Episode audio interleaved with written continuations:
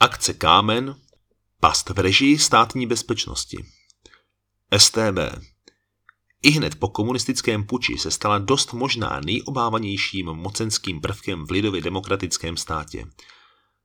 Minimálně do roku 1953 nebyla téměř nikým omezena a nejednou vnesla strach i mezi samotné komunisty. Nezřídka černý Tatraplán odvezl některého z nich na chvíli na výslech. Záhy po únorovém převratu roku 1948 inscenuje dost možná nejnebezpečnější a nejpropracovanější provokaci, která uvrhne stovky osob na dlouhá léta do kriminálů. Začíná akce Kámen, namířená proti stále se zvětšující míře emigrace ze země po komunistickém puči. Buďte proto rádi, že můžete být dnes pouze diváky. Kapitola první. Komunistické Československo. Návratem Klementa Gottwalda z hradu v únoru roku 1948 vrcholí takřka tříletá příprava komunistického puče, o který KSČ usilovala hned s koncem druhé světové války a postupném obnovování Československa. Zůstane proto neměnou skutečností, že Gottwald nebo obecně vedoucí aparát komunistické strany připravovali převzetí moci poměrně dlouhý čas. Od počátku roku 1946 probíhalo dosazování komunistům nakloněných osob do všech silových ministerstev i jiných důležitých pilířů státu. Kromě toho KSČ provádí z některých ovládaných úřadů sledování nekomunistických politiků. Už tehdy ale pracuje struktura STB výhradně pro potřeby komunistické strany Československa, která ji fakticky ovládá. Právě některé dehonestační akce proti nekomunistickým politikům vznikají výhradně v jejich dílnách.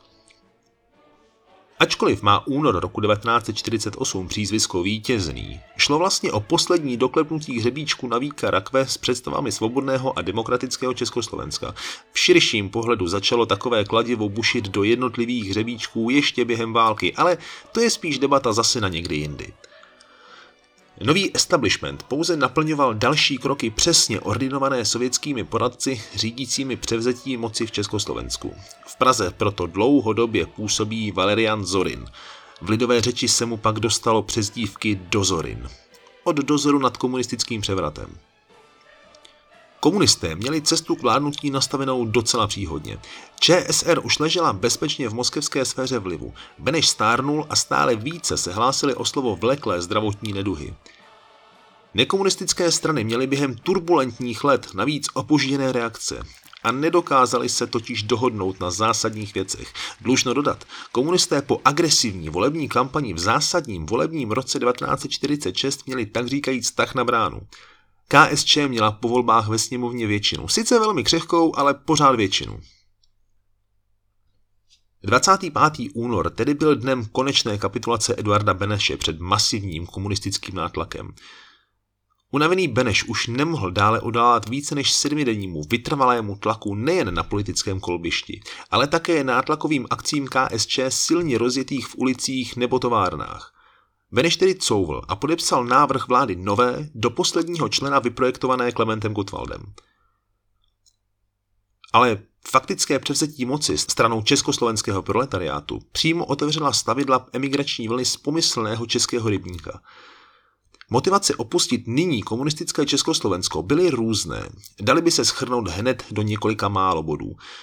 Obavou z politické persekuce, důvody existenční nebo prostě jen zásadní nesouhlas se zřízením.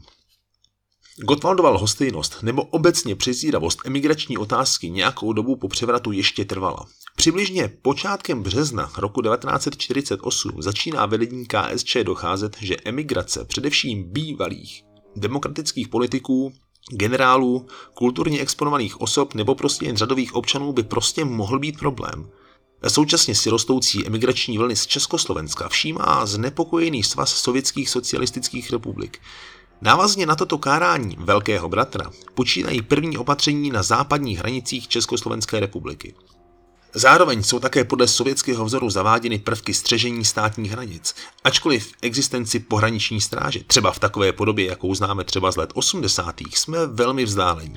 Alespoň zatím. Kapitola 2. Akce Johnny. Ministerstvo vnitra bylo s rostoucí emigrační vlnou pochopitelně obeznámeno a situaci v pohraničním pásmu monitorovalo. Podle některých analýz od února do přibližně května roku 1948 překonalo v západní hranici tak asi kolem 10 tisíc osob, ale očekávalo se, že takové číslo rozhodně nebylo konečné. Naopak, o šest měsíců později, v první polovině roku 1949, bylo zase o mnoho tisíc větší.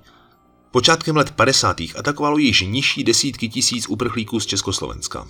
Neexistovalo, aby mocenský aparát tedy nějakým způsobem nereagoval a cestička se možná už otevírala. Utečenci využívali několikerý způsob k prchnutí z ČSR. Buď vlastní cestou překonat hraniční pásmo, nějak se vyhnout pohraničním hlídkám a doufat, že se s dávkou štěstí dostanou tamhle přes ten poslední kopec do Rakouska nebo do Bavorska. A zároveň si přát, aby je noční cesta hranicí nesvedla zpět na československém území. Nebo způsob druhý, snad bezpečnější, nechat se převést zkušeným převaděčem. Jenže má to jednu drobnou vadu. Ne každý převaděč byl ten hodný a Johnny opravdu nebyl. Před samotnou akcí Kámen byla sehrána ještě podobná, mnohem méně komplikovaná provokace. Šéf konstruktérem byla významná osoba v historii státní bezpečnosti, totiž Štěpán Plaček. Asistoval mu ještě Osvald Závodský nebo Ivo Milen. Ačkoliv akce Kámen zakotvila v mnohem širším povědomí, pozadí Johnnyho je známé mnohem méně. Není proto divu, že si na ní možná nespomínáte. Šlo o jakýsi testovací pokus. Tenhle pokus dostal jméno podle převaděče provokatéra a spolupracovníka státní bezpečnosti v jedné osobě Františka Hejného. Pro zajímavost, ačkoliv se podpisoval anglicky znějícím jménem, pravděpodobně z prosté neznalosti vynechává písmeno H ve svém podpise. Jako vhodná lokalita byla státní bezpečností vytipována stanice SNB při vstupu do Všerubského průsmyku. Tudy totiž prchalo množství utečenců na západ. Záhy se jednoho dne ve dveřích stanice objevil exponovaný příslušník STB Němec z Klatovské úřadovny. Doprovázeli jej ještě dva muži. Nám již známý František Hejný, Vulgo Johnny a vyšší úředník ministerstva vnitra Evžen Abrahamovič – Policistům rychle vysvětlili, o co se jedná. Ve zkratce šlo o fingované převody přes falešnou státní hranici. Příslušníci Sboru národní bezpečnosti, kteří ovládali Němčinu alespoň na základní úrovni, měli v noční tmě hrát německé policisty. Abrahamovič si vyžádal mapové podklady průběhu státní hranice vedoucí hned za obcí Myslív a pro fingovanou celnici si vyhlédl opuštěný domek. Že vám název téhleté obce nic neříká? No, není divu. Tuhle tu obec totiž dnes už připomíná jenom nápis na mapě. Při tvorbě západního hraničního pásma byla zničena. Dům měl hrát celnici na západní straně při nějaké obce kdesi v Německu. Kulisy byly tedy rozmístěny a zároveň všichni příslušníci SNB byli důkladně poučeni, co by je čekalo, kdyby snad chtěli o nadcházející akci někde vyprávět. Budoucí běh událostí pak už úplně ovládal hejný Johnny.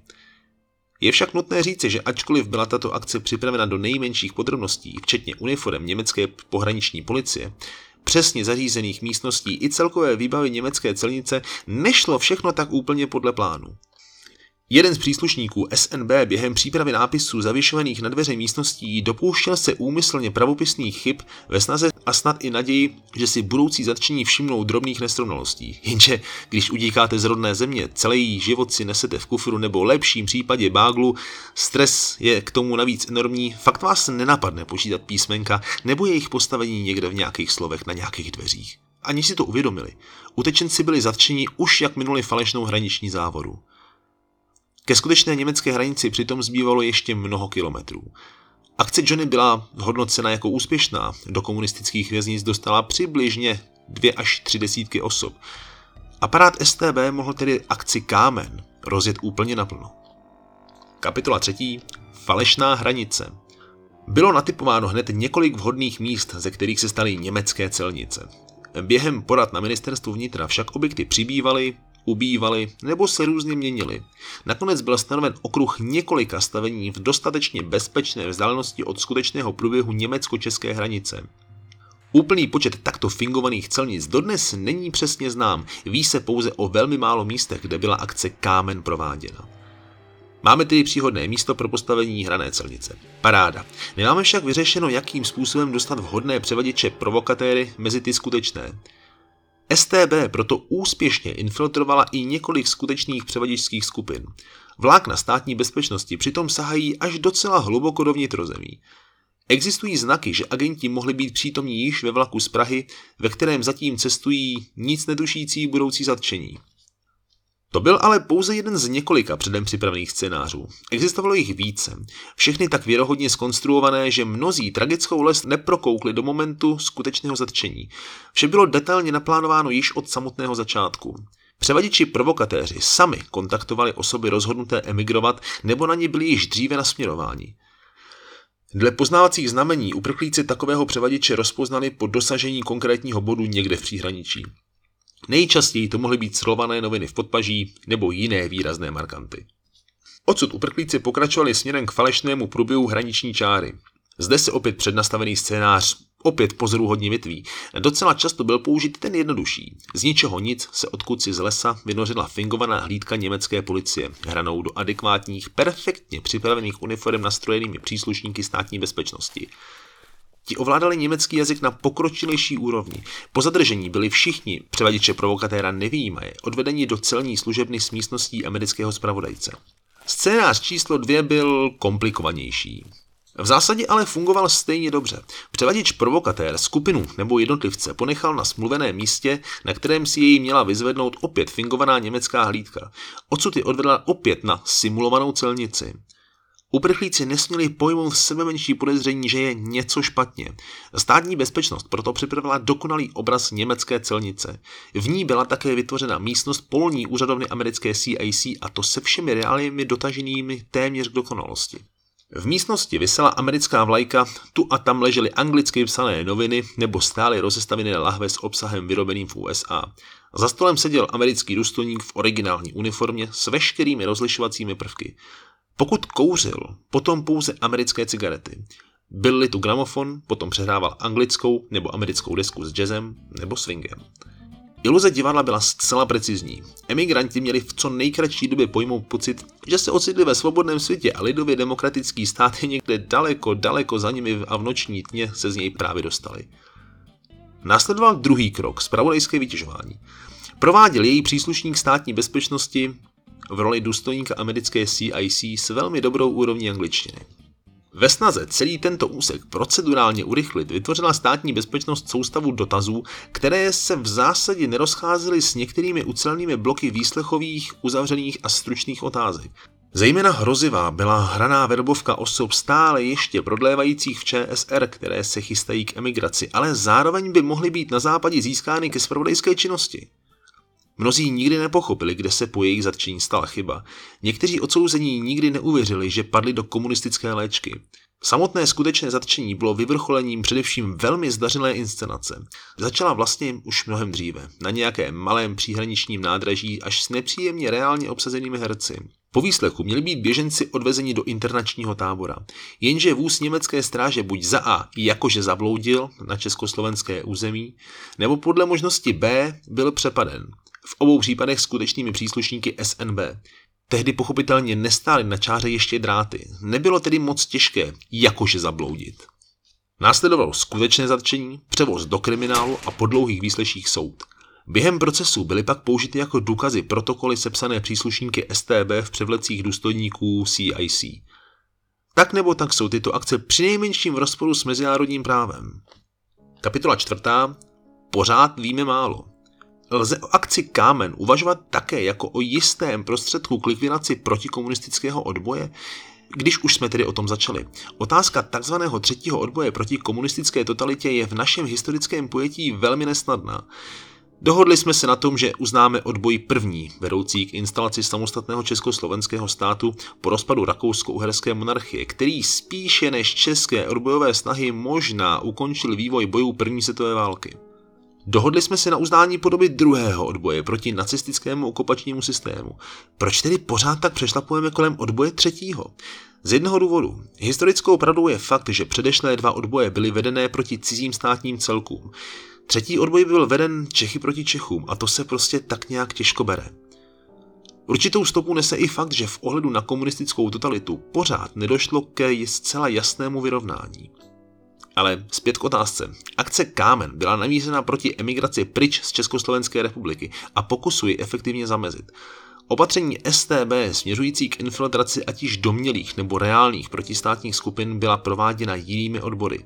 Pravdou ale zůstává, že byl-li předpoklad opuštění Československé republiky u takto sledovaných osob, potom byly na falešné převaděče navedení. To je také důvod, proč na akci Kámen spolupracovalo mnoho úřadoven státní bezpečnosti napříč Československem. Nejdále zachycené poznatky o, zap- o zapojení konkrétních útvarů přicházejí až ze severu Moravy. Tím se také dostáváme k další otázce. Kde všude akce Kámen proběhla, respektive kde všude byly instalovány takové falešné celnice? První z nich, ještě v rámci akce Johnny, stála u bývalé obce Myslív. O tom jsme již hovořili, to víme. Následující už spadající do okruhu kamene, ležely nejrůzněji u západní hranice. Jmenujeme třeba Staré vody u Lázní Kinžvart, Jalový dvůr u Tachova, Svatý kříž u Chebu, Tříseker a podobně. Jistě jich bylo reálně mnohem více. Problém totiž leží v chybějících podkladech, které klidně mohly být ještě za období komunismu skartovány. Akce probíhala nejpozději do roku 1951. Ještě některé poslední případy mohly být provedeny vysloveně v počátku a maximálně polovině roku 1952. Každopádně na rok 1952 chybějí uspokojivé podklady a navíc již byla postupně hranice zneprůchodňována. Po jejím uzavření ztrácela akce Kámen dost podstatně svůj smysl. Se zajištěním hranic tak řečenými dráty od přelomu let 1952 až 53 nebyla prakticky už potřeba. Se spuštěním opony také končí éra agentů chodců, ale o tom zase třeba někdy jindy, když bude trošku času. Kapitola 5. Vyšetřeno a založeno do archivu. Tento podnik výhradně a pouze v režii státní bezpečnosti byl velmi utajovaný. Do dnešních dob existuje bohužel jen jako málo archivních pramenů a jeho existence se tedy rekonstruuje velmi složitě a obtížně. Stejně těžko se dohledává počet obětí. Dodnes je bezpečně známo zhruba 40 až 50 z nich, ve skutečnosti jich může být něco kolem vyšších stovek. Operativní struktura kamene byla přinejmenším poměrně dost jednoduchá na rozdíl od jiných, třeba i déle probíhajících akcí. Mozek operace sídlil na ministerstvu vnitra v Praze a zřejmě jim byl po většinu doby několikrát zmiňovaný Evžen Abrahamovič. Alespoň jako řídícího celé operaci jej identifikoval jeden z nejvyšších velitelů STB Antonín Brchal. Abrahamovič ale popírá svoji zásadní vedoucí roli na této provokační akci a spíše ji přenáší na Josefa Stehlíka, stojícího v čele plzeňské úřadovny státní bezpečnosti. Plzeňská úřadovna byla ovšem jednou z několika, která se akcí Kámen procesně zabývala. Abrahamovič byl však v roce 1949 přesunut na vysloveně úřednickou pozici, když byl ve službě postřelen a nemohl dále zastávat vyšší funkce. V roce 1951, ještě v čase průběhu akce Kámen, je poslán do civilu. Stejně tak úplně přesně není známo, jestli byla konstrukce celé operace vymyšlena u nás v Československu nebo byla nějak implementována sovětskými soudruhy. Podobnou akci totiž Sovětský svaz realizoval již dříve a je proto z určité části možné, že byla jaksi dodána do našich podmínek. Státní bezpečnost si ji potom upravila z podmínek fungování v Svazu sovětských socialistických republik do našich možností na západní hranici. Nebylo by to divné, mnoho vysokých členů STB mělo za sebou určitou minulost v Sovětském svazu. Je tedy pravděpodobné i to, že ji zde mohli pouze okoukat. Hovořili jsme zde také o určitém nevyrovnání se s historií poslední totality na našem území. Co ji může dokreslovat více než obvinění domělého architekta Evžena Abrahamoviče až v roce 2013? Tehdy bylo někdejšímu příslušníku státní bezpečnosti kolem 90 let. Celá kauza se sice před soud dostala, ale Abrahamovič zemřel ještě dřív, než byla vůbec pořádně projednána. Prostě něco jako vyšetřování skončilo, zapomeňte. No a tím pádem se i my dostáváme na konec našeho povídání.